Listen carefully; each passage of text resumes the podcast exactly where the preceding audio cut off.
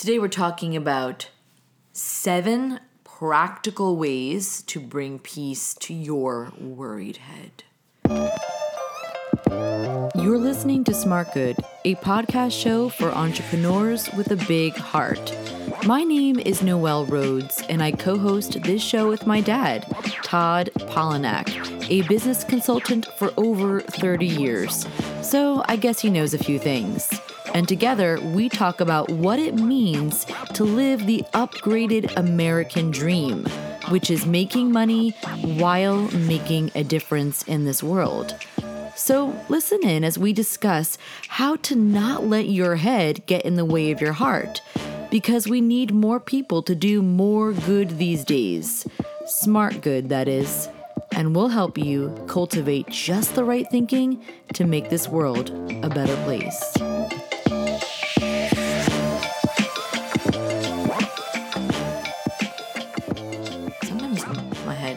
Lot of worrying. Me too. I could really worry about anything. Me too. So, well, you've got the solutions, so why don't you drop them here? I don't have all the solutions, but I have some ideas, and none of which are original. Most of which I've tried. Some have been successful, and some have not. But You're holding out for hope. I think that you got to do something. You can't just Yes, give in. That's good. So, do you? Um, you're too young, and most of the listeners may be too young to remember a magazine called Mad. Oh no, I know Mad Magazine. That's because you grew up in my house. Yeah. That's why. Yeah. So Mad Magazine, do you remember who was the person who is the uh, icon for Mad Magazine? He's that little boy Yep. with like weird teeth. He has his name was Alfred E. Neuman. Oh, okay. And do you know what his tagline was? No. His tagline was What me worry? That was his tagline. Okay. So that kind of fits in with this. All right. So do you want me to just start? Yeah, because I want to know what I need to do to help my worried head go away. So the first thing is to manage your R. So if you want to really take this and break it down, there is very little that you have control of when it comes to um, your life. That's not very encouraging. No, it's not. you um, can't always control the situation, Right. and you can't always you can't always control the outcome. Okay. The only thing you can really control is your response. Is that the R? That's the R. Okay. To manage your R is to manage your response. Response. So if you start with that premise, this is the first part of dealing with worry, and you think of, well, what's the right response? Because I can't deal with, I can't, you really don't have control of the outcomes of most things. It's just, Right. it's reality, which you got to get your, wrap your mind around that this is reality. Right. And the situations that come up are often out of your control, Right. but your response is always in your control. That's what it means to manage your R. Okay. So manage your own response. Right. When you're feeling worried, you could say, "Well, I'm not going to respond with, you know, Well- unfounded anxiety. I'm going to respond with maybe getting some more information or Right, which is what we're going to cover. So I wanted to kind of frame that, although it's part of the seven, that that really is where you start. You have just- to start there. You have to start with understanding that it's about your response. okay. I mean, I'm living this in the moment right now. So yes. Um, the the next thing is when you're faced with a difficult situation, come up with the best solution to attack it and put all your effort in that. If you, you really focus on how to attack the situation, you're not going to have any time to really worry about it. So Right. you you focus on um, realistically addressing it, and then you won't have time to worry about it. Because what happens with worry is that it occupies your mind. Right. So if you do something else with your mind, like practically figure out how you're going to deal with this, it's going to relieve the worry. You know, I think that's a really good point that I think I've done by accident. I remember last year I was having some very weird pain and I just decided I'm not going to worry about it. I'm going to go to a doctor. And actually, the first doctor diagnosed me wrong. And I wound up having unnecessary surgery. But when I still had the pain, I was like, well, it must not be from the first surgery, it has to be something else. And so I went to the doctor and I had a second surgery, and that did solve the problem. There you go. I didn't, I, I, trying to be proactive really helped me from not being preoccupied with anxiety. Right. So that's good. I like that. The next one is um, it's figure out the worst thing that could possibly happen. Oh gosh. And believe it or not, that really is helpful. Like, what is the worst thing that, that could happen? And then accept that. Accept the worst thing that could possibly happen. To say, okay, this could happen. I accept that. It could happen. I'm going to just accept it. But then put all your efforts into how to fix it. So it's a little bit of a, a somewhat related to the first, the second one I just said, but Right. it's it. But once you really get to the root of what's really the worst thing that can happen, sometimes that also t- helps you to realize that it's not life and death.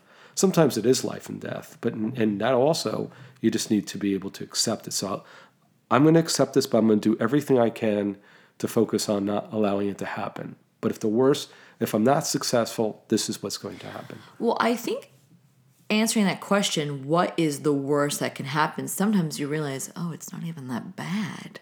If this, if the worst happens, it means we miss our flight and we get there late, but nobody's died. Nobody's died, and, and look. So you, if, if you if you address it that way, what what can you do in the moment, and how would can you adjust to it? But you'll find that if you really look at life from that perspective, we tend to amplify all the things that could go wrong in our life. So since we amplify them, then just take them all the way to the extreme Yeah. and ask the question: Is that really good is that likely to happen? Right. And okay, I accept that. I'll accept the worst that will happen is this, and that. But I'm going to go back to the second item and do everything I can to attack this issue and Right. and see what I can find as a solution. It's good. The- Number four. The number four one is I'm borrowing this from um, from another author um, who talks about living in day tight compartments. What? So yes, I know. so they used to in in um, in ships and, and cruise lines in the past, Yeah. or in any ship for that amount for that amount, they structured a ship so that their compartments are sealed, so that if there's a leak in the ship, it doesn't sink the whole ship. It just sinks a compartment in the ship. Okay. Follow what I'm saying? Yeah, yeah, yeah, yeah. This is Dale Carnegie. Uh, he wrote a whole book, if you ever want to read it, on um, how to how to. I think it's called How to Live and Not Worry or something like that. Okay. He, had, he did a whole book on worry. I think people might know him. yeah, he's worth reading. He's over hundred years ago, but it, it's You're I think right. it's about hundred years ago. But he's definitely worth listening to. Okay. Um, but the discussion is that if you live in a day tight um, compartment, that means that you just consider w- what you need to worry about today. right. Because we tend to worry about things that are out in the future, some of which we know are going to happen, and some, Right. most of which, uh, you know, we don't know. So you deal with the trouble that you're going to need to deal with today Yeah. and let tomorrow you know deal with itself because tomorrow there may be a whole new set of circumstances that you never anticipated Right. Yeah. I think it, that's great. that's it that's It sounds like Dale's got some good ideas. he does he also wrote the book on um, how to win friends and influence people Oh, yeah. yeah Okay. He has an interesting story Number five, Dad. number five is remember the big picture that 85% of what we worry about never happens and the 15% that does uh, most of it is out of our control anyway Right. So in the end, you're going to find out that a lot of the things that you worried about, you know, just never happened. It just never came to that pass. Yeah. So That's So you said 85% usually never happens. never happens. And and- 50% you had no control over anyways. Your worry did not to keep it from happening, nor did it bring it on. right. So if you used your time to figure out the other steps I just mentioned, Yeah. you will at least feel less stressed out and have become a better problem solver. See good. the struggles and issues of our life, if we take them in a productive way, can actually help us become better at life, better at business, because we learn how to problem solve. But worry basically does nothing more than um, makes us feel either that flight or f- flight or fight syndrome, Yep. which is just robbing us of life. Yeah. So that's keep in mind the big picture is the, the next one. Keep in mind the big picture. Number six. Number six, take a walk and just listen and observe what is around you. Sometimes just walking will give you peace of mind from your worried head, and often it brings answers that you're seeking. So, by walking, I mean take a 20 minute walk and don't even try to figure out your problems, just walk. Yeah. I definitely feel like uh, when I am walking or running on a regular basis, I am able to problem solve through my anxiety much easier. Yep. So walk, or you can ride your bike. But the point is, get outside and do something, and let what you see and observe as you're walking help you. I So that's that's- good. That's my number. That's a good one if you're feeling overwhelmed by the worry and you Yes. can't even like try to figure out a solution. Just do that one. Just go for a walk. Get outside. Okay, give us the last one. Number seven is get the perspective of a valued friend, colleague, or your significant partner um, by unloading what you're worried about. Sometimes expressing it to another person actually unloads the burden.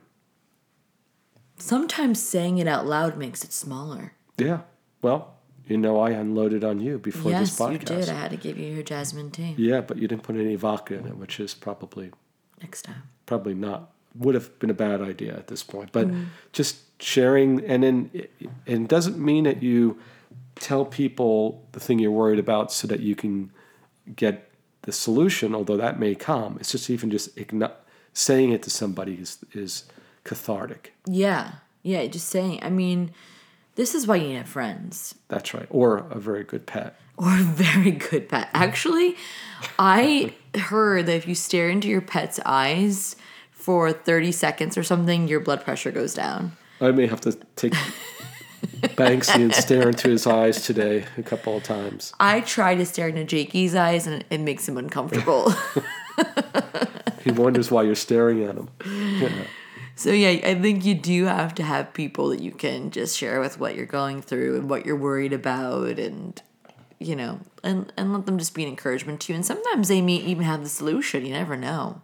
You never know. Well, the solution may come to you just by talking to them. So that's like talk therapy. Yeah, talk therapy.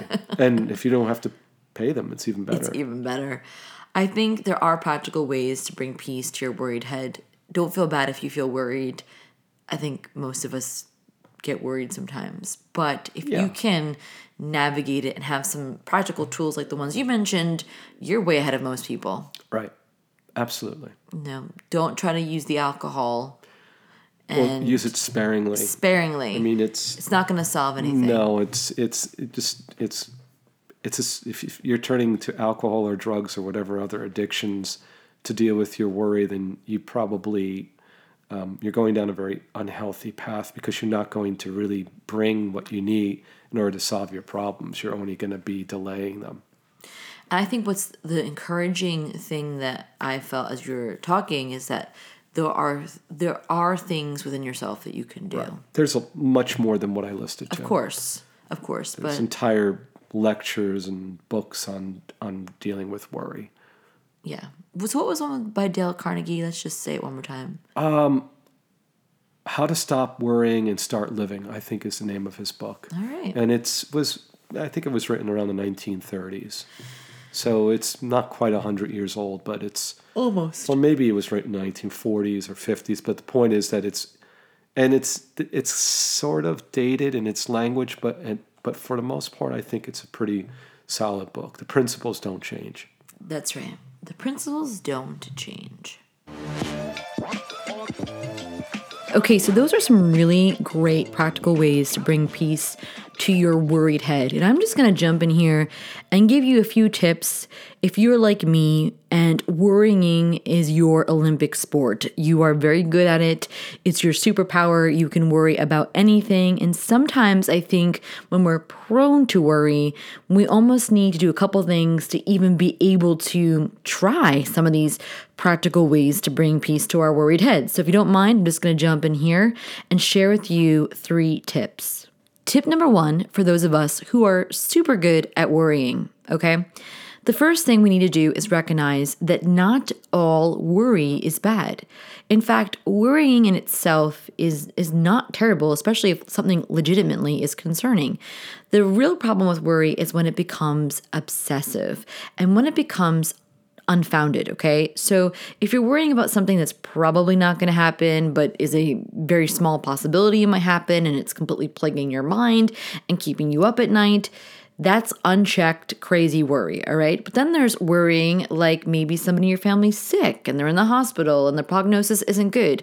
That worry is, you know, normal worry. It's it's a natural response to a difficult or uncertain situation. The feelings of worry can vary greatly. Some people actually feel nauseous in their stomach, some people lose their appetite, some people uh, can't stop eating, some people lose sleep, some people want to sleep all the time. Some people actually exhibit worry by showing anger. There are lots of different ways that people show their worry. So it's important to actually recognize that and recognize that not all worry is bad. It's just sort of indicating that something is going on. Is it an out, outward, external circumstance or is it an internal struggle? Very important. And that leads us to tip number two. When worry seems to be overwhelming, okay, and we just can't move forward, and we're just having all these thoughts and imagining all kinds of terrible things happening, an important thing to do is stop and say, why is this becoming the most pressing thought in my mind? Look, worry doesn't just come out of nowhere. There is an actual root that your worry is connected to. There's a reason why you're feeling these feelings of anxiety, your concern. There is a reason. Now, whether or not it's legitimate is completely, um, I guess, dependent on what's going on, but you need to recognize that. You need to say, hey, okay, I'm feeling worried and this is an indication of something going on. And so, what is the reason behind the indication? Why am I feeling this way? Is there a real concern that I might lose my job? Is there a real um, danger that I might be facing? If we don't recognize it, that's when it begins to grow and become out of control. When we're not willing to kind of dive deep into those emotional waters and become a little bit more self aware in the moment, what happens is the worry just gets out of control. And then it's very difficult to apply the practical steps and ways that my dad mentioned earlier that will bring peace to your worried head because you're just so consumed with the obsessive thinking of what can go wrong. So interrupt your worry with the question, why? Why am I feeling this concerned, anxious, worried? And don't really let yourself off the hook. Wait until you can give yourself an answer. You can do this a bunch of different ways. One of my favorite ways to sort of ask myself, why am I worrying, is simply I just sit down with a journal and I just start writing everything I'm feeling inside. Just sort of, you know, just dump all the emotions on the paper. And eventually I tend to kind of find myself and find what is really going on here. Is this an insecurity thing? Is this a real issue? What is going on? When you get to the why, you can actually really deal with the worry. You really can. There it's worry is manageable. It can be dealt with, but if it's not challenged, then it just goes crazy. Give yourself some grace too because life is hard, life is difficult, things happen, difficult things happen, and they do produce a good reason for concern and worry. And so if you are in a situation where there's something legitimately difficult, legitimately concerning, give yourself grace. Allow yourself to just experience what you're feeling and be honest about your emotion and then move forward. Then apply the practical ways you can bring peace to your worried head. And the last tip that I have for those of us who are chronic worriers is that not every single method or suggestion on how to bring peace to your head when you're in the midst of anxiety is going to work. And to just understand that nothing is wrong with you, it just different things work for different people for different situations. So take a big breath. You're not weird. There's nothing wrong with you. You just are a human being. And so you're going to have to try things and see what works and what doesn't work. And when it doesn't work, don't beat yourself up. Just say, okay, the walk did not help my worry. I'm going to need to do something different. I'm going to need to call a friend and talk this out. Everybody is different. So be good to yourself, okay? Because if you want to do good in this world, you really have to be good to yourself first. That is true. You have to be kind and caring and compassionate to yourself first. And it's important that when you are in the midst of worry that you're not beating yourself up because that is definitely not going to help you. Okay, those are my tips. Try them and then apply some of these practical ways that we mentioned before so that you can bring peace to your worried head.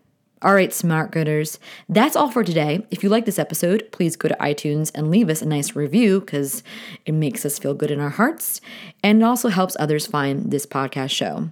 Until next time, go do some good in the world because Lord knows it needs it.